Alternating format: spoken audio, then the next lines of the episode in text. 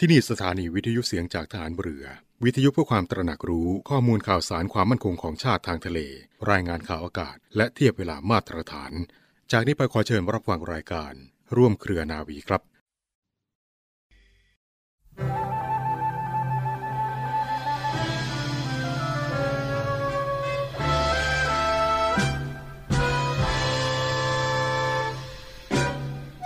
ความสุข ความเจริญอันแท้จริงนั้น หมายถึงความสุข ความเจริญที่บุคคลแสวงหามาได้ด้วยความเป็นธรรม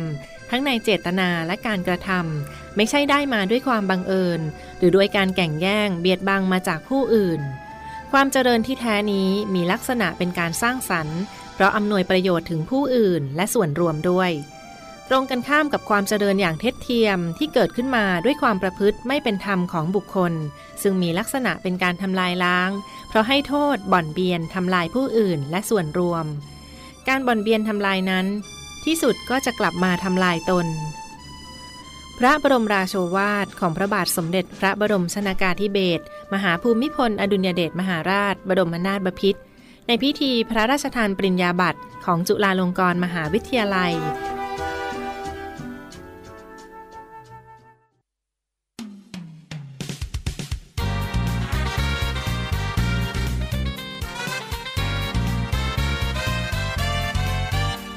รวมเครือนาวี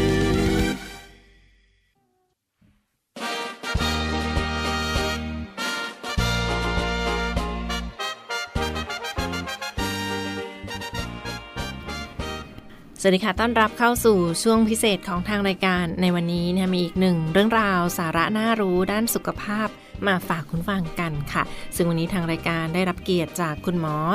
นาวตรีหญิง ขวัญชนก เลิศสิริพัทรจิต คุณหมอแพทย์เวชศาสตร์ฉุกเฉินจากโรงพยาบาลสมเด็จพระปิ่นเกล้ากรมแพทย์ทหารเรือนะคะ มาร่วมพูดคุยกับเราในวันนี้ค่ะ สวัสดีค่ะคุณหมอค่ะ ค่ะ สวัสดีค่ะ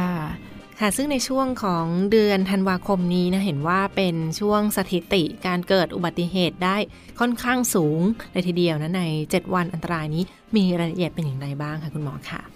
ค่ะก็ในช่วงเดือนธันวาคมนะคะ เดือนแห่งเทศกาลเฉลิมฉลองและการเดินทางนี้นะคะ สิ่งหนึ่งที่ต้องคำนึงถึงเป็นอย่างสูงเลยก็คือความปลอดภัยจากอุบัติเหตุจราจรค่ะ จากข้อมูลของกรมป้องกันและบรรเทาสาธารณภัยนะคะ รายงานสรุปอุบัติเหตุทางถนนสะสมในช่วง 7 วันอันตรายของช่วงเทศกาลปีใหม่ 2565 พบว่าเกิดอุบัติเหตุรวม 2,707 ครั้งค่ะ มีผู้เสียชีวิตถึง 333 ราย โดยสาเหตุที่ทำให้เกิดอุบัติเหตุสูงสุด คือการขับรถเร็วค่ะ การตัดหน้ากระชันชิด และดื่มแล้วขับตามลำดับ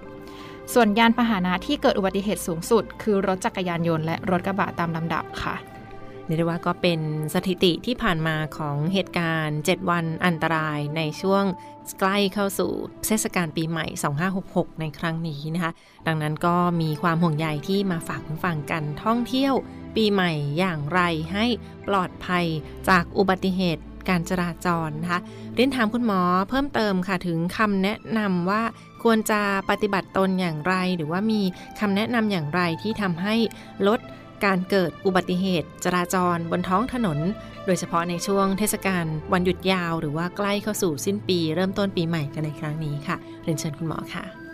ค่ะก็จริงๆแล้วนะคะ อุบัติเหตุจราจรนะคะ สามารถเกิดขึ้นได้ทั้งจากการจราจรทางบก ทางน้ำและทางอากาศนะคะ ในส่วนของการจราจรที่พบได้มากที่สุดเนี่ยคือการจราจรทางบกนะคะ เพราะฉะนั้นเดี๋ยวหมอจะขอพูดในส่วนของการจราจรทางบกก่อนนะคะ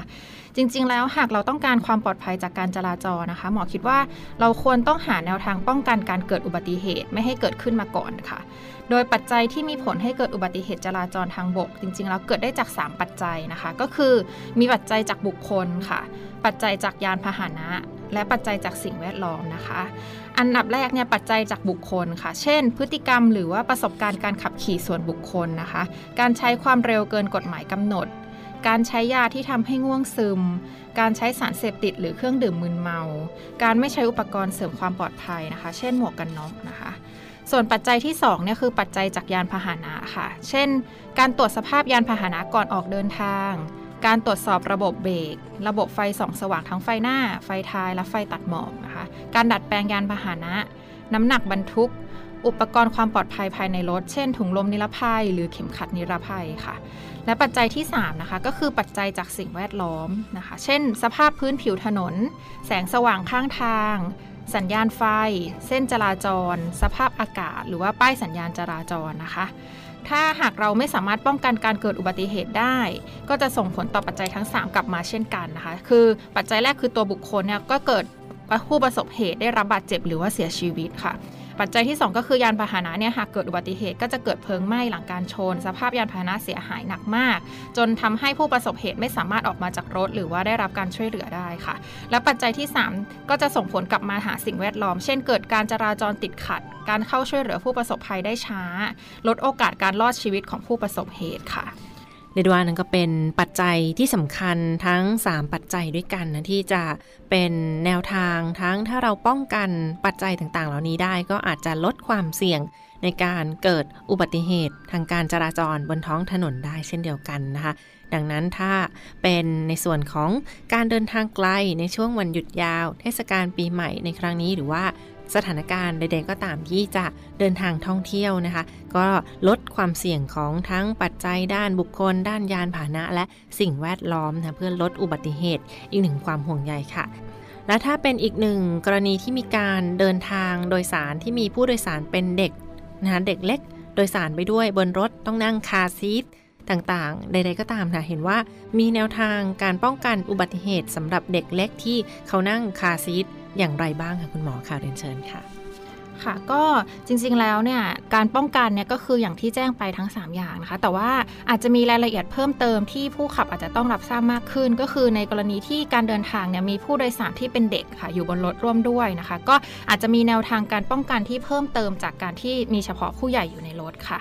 ในกรณีที่มีเด็กโดยสารมาในรถยนต์นะคะ หากเป็นเด็กเล็กที่ยังต้องใช้คาซีทนะคะ ก็คือควรวางตำแหน่งของคาซีทเนี่ยไว้เบาะหลัง เพราะหากเราวางคาซีทไว้ที่เบาะหน้าข้างคนขับนะคะ เมื่อเกิดอุบัติเหตุเนี่ยถุงลมนิรภัยทำงาน แรงกระแทกจากถุงลมนิรภัยจะอัดกระแทก และกดที่ตัวเด็กจนขาดอากาศหายใจได้ค่ะ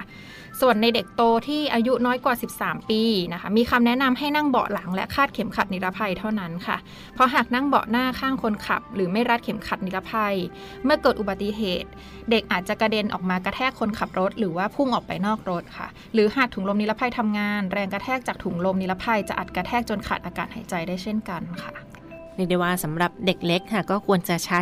คาซีทนะหรือว่าเบาะ รองนั่งพิเศษสำหรับเด็กเพื่อใช้ในการเดินทางบนรถหรือว่ายานพาหนะต่างๆนะเพื่อลดการเกิดอุบัติเหตุสำหรับน้องๆ หนูๆ ด้วยสำหรับคุณพ่อคุณแม่ผู้ปกครองนะคะ และอีกหนึ่งประเด็นสำคัญคุณฟังคะตำแหน่งในการนั่งรถหรือว่าการคาดเข็มขัดนิรภัยค่ะ คุณหมอก็ได้กล่าวไว้เพิ่มเติมว่าถ้ามีส่วนช่วยในการป้องกันเกิดอุบัติเหตุได้เช่นเดียวกัน เช่น เรานั่งรถ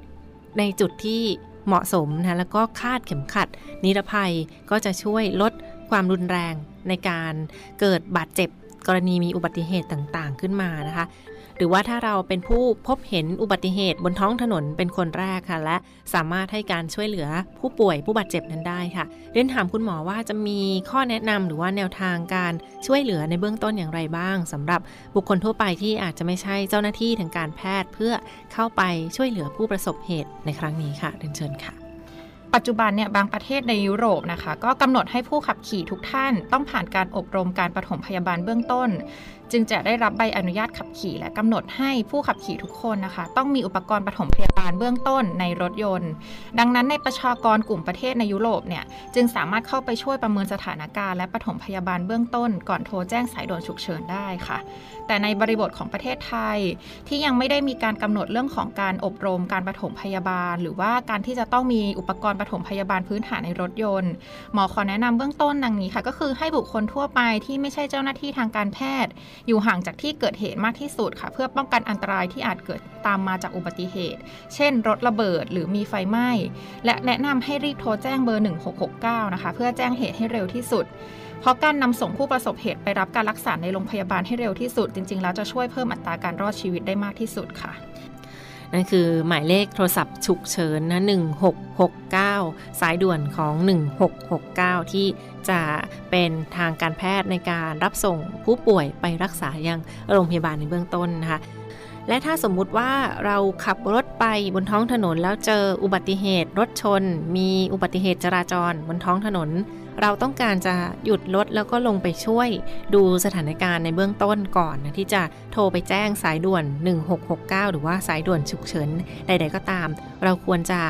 ปฏิบัติตนอย่างไรให้ถูกต้องก่อนที่จะไปช่วยเหลือประเมินสถานการณ์ในครั้งนี้ค่ะ ค่ะในกรณีที่เราขับรถมานะคะ เราก็พบเห็นอุบัติเหตุโดยบังเอิญนะคะ เรื่องของการจอดรถเนี่ยเป็นเรื่องที่สำคัญนะคะ เพราะว่าเราจะป้องกันตัวเองไม่ให้เกิดอุบัติเหตุซ้ำขึ้นมาอีกรอบหนึ่งนะคะ ผู้พบเหตุเนี่ยถ้าเกิดว่าขับรถมานะคะ แนะนำว่าควรจอดรถให้ห่างจากจุดเกิดเหตุอย่างน้อย 15 เมตร ในอุบัติเหตุจราจรปกตินะคะ จอดในจุดที่สูงกว่าจุดเกิดเหตุ จอดเหนือลม และให้รถหันหน้าออกจากที่เกิดเหตุเสมอค่ะ และหากเกิดเหตุกลางถนน ควรมีการวางกลวยจราจรห่างจากจุดเกิดเหตุอย่างน้อย 50 เมตร ร่วมกับมีคนโบกรถให้สัญญาณแก่รถที่กำลังจะสัญจรผ่านจุดเกิดเหตุ เพื่อป้องกันการเกิดอุบัติเหตุซ้ำซ้อนแก่ทั้งผู้ประสบเหตุและผู้พบเหตุค่ะ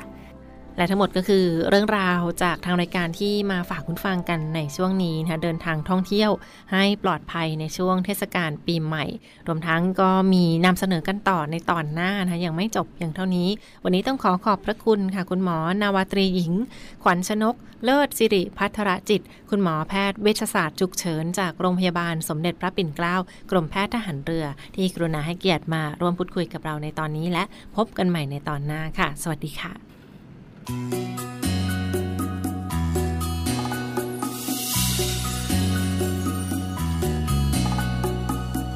จำไว้ก่อนใช้รถใช้ถนน เรามีทุนคนไทย หนทางจากไกลไกลบ้านของเราประเทศไทย ขับขี่ปลอดภัย ทุกคนสุข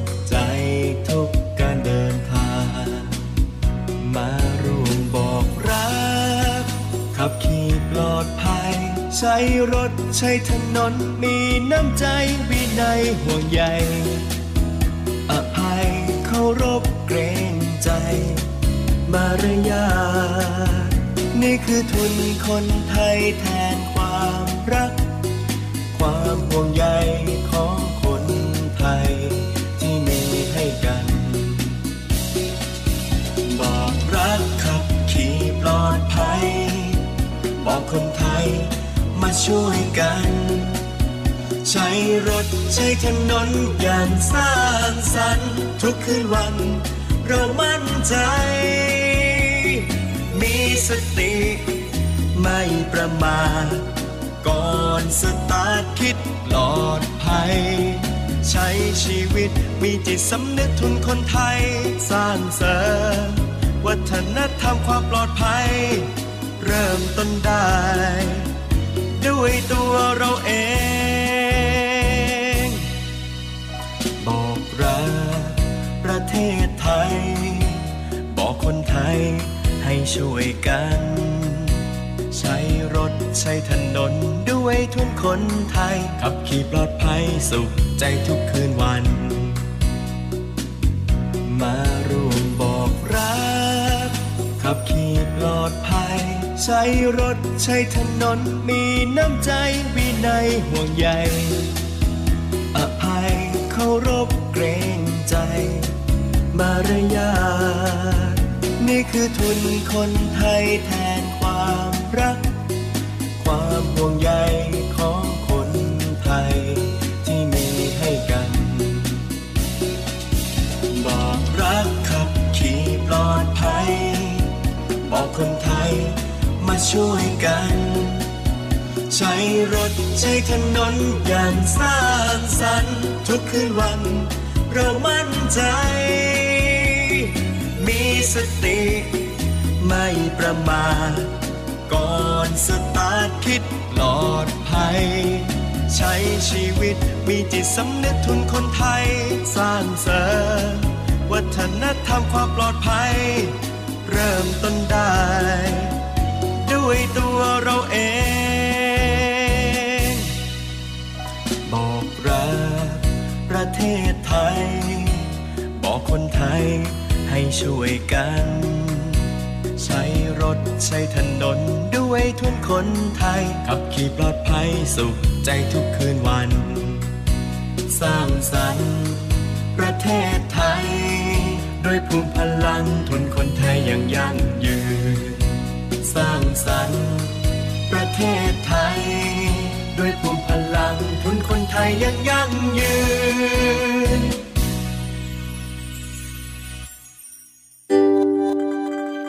รู้หรือไม่ คิดมาก กังวลเกินไปทำอย่างไรดี อาการคิดมากนะคะ เป็นปัญหาที่หลายคนต้องเผชิญและอยากจะแก้ไขค่ะ ราะมักนึกถึงข้อผิดพลาดในอดีต หรือวิตกกังวลต่อสถานการณ์ต่างๆ ซ้ำไปซ้ำมา และไม่สามารถหาข้อสรุปให้สิ่งเหล่านั้นได้ ซึ่งอาจคิดมากเป็นประจำอย่างต่อเนื่องก็จะส่งผลต่อสุขภาพร่างกายและสุขภาพจิตได้ค่ะ แล้วอาการคิดมากเกิดจากอะไรนะคะ งานวิจัยบางส่วนคาดว่า นิสัยคิดมากของผู้หญิงอาจเป็นปฏิกิริยาตอบสนองต่อความเศร้า ส่วนอาการคิดมากในผู้ชายมักเกิดจากการตอบสนองต่อความรู้สึกโกรธ โดยผู้ที่คิดมากอยู่บ่อยครั้ง อาจมีสาเหตุจากปัจจัยดังต่อไปนี้ค่ะ 1. บุคลิกภาพเฉพาะตัว 2. เคยเผชิญกับเหตุการณ์ที่สร้างความบอบช้ำ 3. เข้าใจว่าการคิดมากช่วยให้ตระหนักรู้ในบางเรื่อง 4. คิดว่าสิ่งที่กำลังเผชิญอยู่เป็นปัญหาเรื้อรังและควบคุมไม่ได้นั่นเองค่ะ ซึ่งปัญหาสุขภาพจากการคิดมากนั้นนะคะ ไม่เพียงแต่สร้างความรำคาญใจให้กับตัวเองและคนรอบข้าง แต่การคิดมากและนำเรื่องในอดีตมาคิดเป็นกังวลมากจนเกินไป อาจส่งผลกระทบต่อสุขภาพได้ค่ะ การคิดมากจะนำมาซึ่งการเกิดโรคซึมเศร้า นอกจากนี้ค่ะยังมีแนวโน้มที่จะดื่มแอลกอฮอล์มากขึ้น วันนี้นะคะ รู้หรือไม่ขอนำวิธีการรับมือกับอาการคิดมากมาฝากทุกท่านกันค่ะ ข้อที่ 1 ค่ะ รู้จักความคิดของตนเอง เป็นขั้นตอนแรกที่สำคัญมากนะคะ โดยควรสังเกตว่าตัวเองกำลังนึกถึงเรื่องใดเรื่องหนึ่งซ้ำๆและสิ่งที่คิดไม่ก่อให้เกิดประโยชน์ใด ๆ หรือไม่ค่ะ หากรับรู้นะคะว่าตัวเองคิดมาก แสดงว่ากำลังพบจุดที่เป็นปัญหาและต้องรีบหาทางออกค่ะ 2. ค่ะการปรับความคิด หากพบว่าตัวเองกำลังคิดมาก และต้องการหยุดความคิดดังกล่าวนะคะ สามารถปรับเปลี่ยนความคิดตามหลักการนี้ได้ค่ะ เมื่อนึกถึงเรื่องใดเรื่องหนึ่งซ้ำๆให้หยุดความคิดดังกล่าว ด้วยการท่องคำที่ใช้ดึงตัวเองออกมาจากวงจรความคิดนั้น เช่น หยุดคิด ตั้งสติเป็นต้นค่ะ หากกำลังนึกถึงเหตุการณ์ที่ทำให้ไม่สบายใจ เช่นกังวลว่าคนอื่นอาจกำลังนินทาเราอยู่ ให้ปรับความคิดมาในทางบวกมากขึ้น โดยอาจคิดว่าเรื่องที่กำลังกังวลนั้นไม่ใช่เรื่องจริง และเป็นเรื่องที่ตัวเองจินตนาการขึ้นมาค่ะจำไว้เสมอนะคะว่าการจมอยู่กับความผิดพลาดในอดีต ไม่ได้ทำให้สถานการณ์ในปัจจุบันดีขึ้น แต่ควรใช้ข้อผิดพลาดดังกล่าวเป็นบทเรียนเพื่อพัฒนาตัวเองต่อไป และหากกำลังอยู่ในสถานการณ์ที่ลำบากใจ และกังวลว่าผลลัพธ์จากการตัดสินใจอาจเป็นไปในทางลบ ให้คิดว่าเราสามารถเดินออกมาจากจุดนั้น ที่ทำให้เราไม่สบายใจ และเลือกทางที่ดีที่สุดสำหรับตนเองค่ะ วิธีที่ 3 นะคะ คือการพูดคุยกับคนใกล้ตัวค่ะ ข้อที่ 4กำหนดเวลาสำหรับการตกผลึกความคิด การคิดทบทวนเรื่องต่างๆ ซ้ำๆอาจไม่ใช่สิ่งที่ดีนัก ทว่าภายใน 1 วันควรกำหนดระยะเวลาประมาณ20 นาที เพื่อจัดการความคิดของตนเอง และหยุดความคิดหรือความกังวลในเรื่องดังกล่าวเมื่อหมดเวลาค่ะ และข้อสุดท้ายค่ะ หากิจกรรมทำเพื่อเบี่ยงเบนความคิดการทำให้ตัวเองยุ่งอาจเป็นวิธีหนึ่งที่ช่วยยับยั้งการคิดมากอย่างได้ผลค่ะ ไม่ว่าจะเป็นการออกกำลังกาย การทำงาน การไปสถานที่ที่ทำให้รู้สึกมีความสุข รวมถึงการฟังเพลงที่ทำให้เรานึกถึงช่วงเวลาดีๆ ก็เป็นสิ่งที่สามารถช่วยคุณได้ค่ะ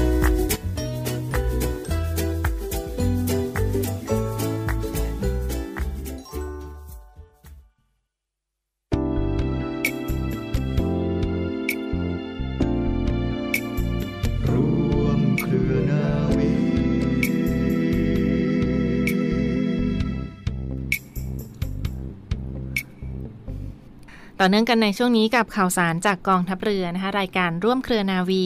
รับฟังผ่านทางสถานีวิทยุเสียงจากทหารเรือ และช่องทางของเว็บไซต์ที่ www.voiceofnavy.com ค่ะ มากันที่อีกหนึ่งข่าวสารประชาสัมพันธ์มาฝากคุณฟังกันในช่วงนี้นะคะ ในส่วนของนักเรียนจ่าทหารเรือ ประจำปี 2566 ซึ่งกำลังจะเปิดรับสมัครนักเรียนจ่าทหารเรือในห่วงเดือนธันวาคม 2565นี้ ถึงเดือนมกราคม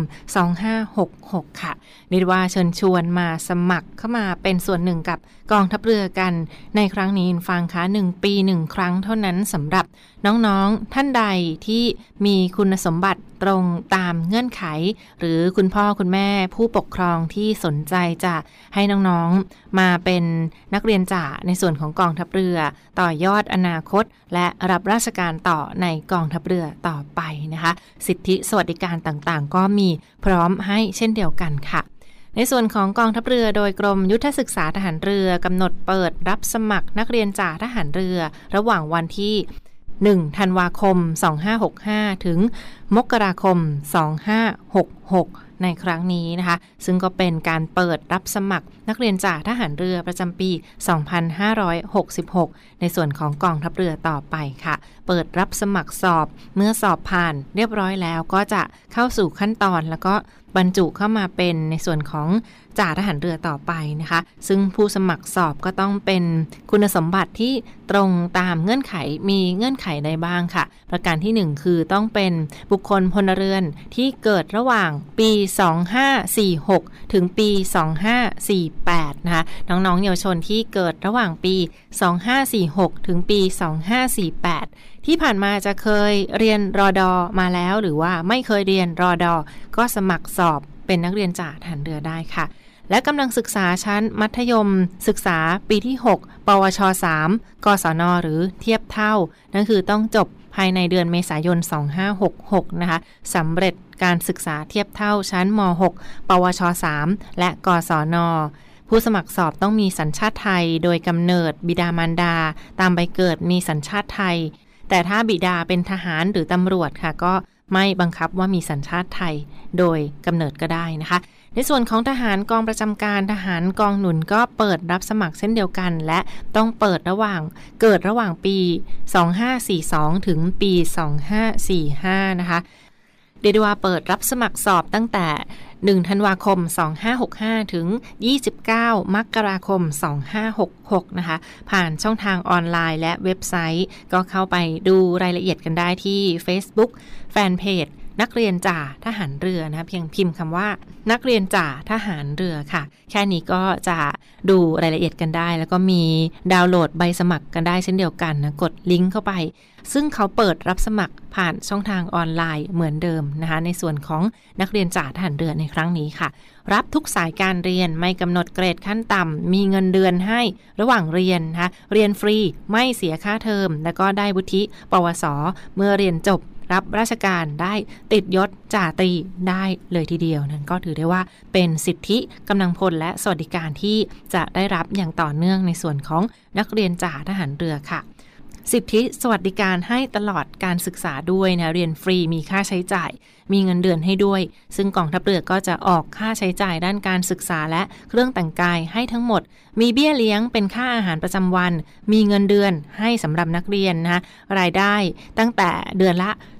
3,070 บาทขึ้นไปค่ะ ซึ่งก็มีระดับของการแบ่งการศึกษาสำหรับน้องๆนนักเรียนจ่าทันเรือ ถ้าได้ผลการเรียนดีเด่นได้รับการคัดเลือกก็จะได้เลื่อนฐานะเป็นนักเรียนนายเรือได้ด้วยนะนี่ก็ถือได้ว่า เป็นการต่อยอดสิทธิสวัสดิการที่จะได้รับ คุณสมบัติเบื้องต้นผู้ที่สนใจจะสมัครสอบเข้ามาเป็นนักเรียนจ่าทหารเรือนฟังคะ แน่นอนว่าก็ต้องเป็นพลเรือนอายุ 18 ถึง 20 ปี เป็นทหารกองหนุนหรือทหารกองประจำการสังกัดกองทัพเรือ อายุ 21 ถึง 24 ปี และเป็นอาสาสมัครทหารพราน สังกัดกองทัพเรืออายุ 18 ถึง 24 ปีนะคะ ซึ่งเขาก็ไม่จำกัดอายุการรับราชการที่ผ่านมาด้วยค่ะ เรียกได้ว่าเปิดกว้างแล้วก็เปิดรับคุณสมบัติในเบื้องต้นสำหรับผู้ที่จะสมัครเข้ามาสอบเป็นนักเรียนจ่าทันเรือนะคะ รับจำนวนมากเลยเดียวฟังคะท่านใดที่สนใจจะนำบุตรหลานหรือว่าพาบุตรหลานเข้ามาเป็นส่วนหนึ่งกับกองทัพเรือค่ะ ก็ฝากบอกต่อแล้วก็ประชาสัมพันธ์กันอย่างต่อเนื่อง เปิดรับสมัครตั้งแต่เดือนธันวาคม 2565 นี้ ถึงเดือนมกราคม 2566 ติดตามรายละเอียดได้ทางเว็บไซต์ของ Facebook Fanpage นักเรียนจ่าทหารเรือค่ะ ขอบคุณทุกท่านที่ติดตามรับฟังนะและพบกันได้ใหม่ ในทุกวันเวลาประมาณ 12 นาฬิกาเป็นต้นไป ทางสถานีวิทยุเสียงจากทหารเรือ วันนี้ลาไปก่อน สวัสดีค่ะ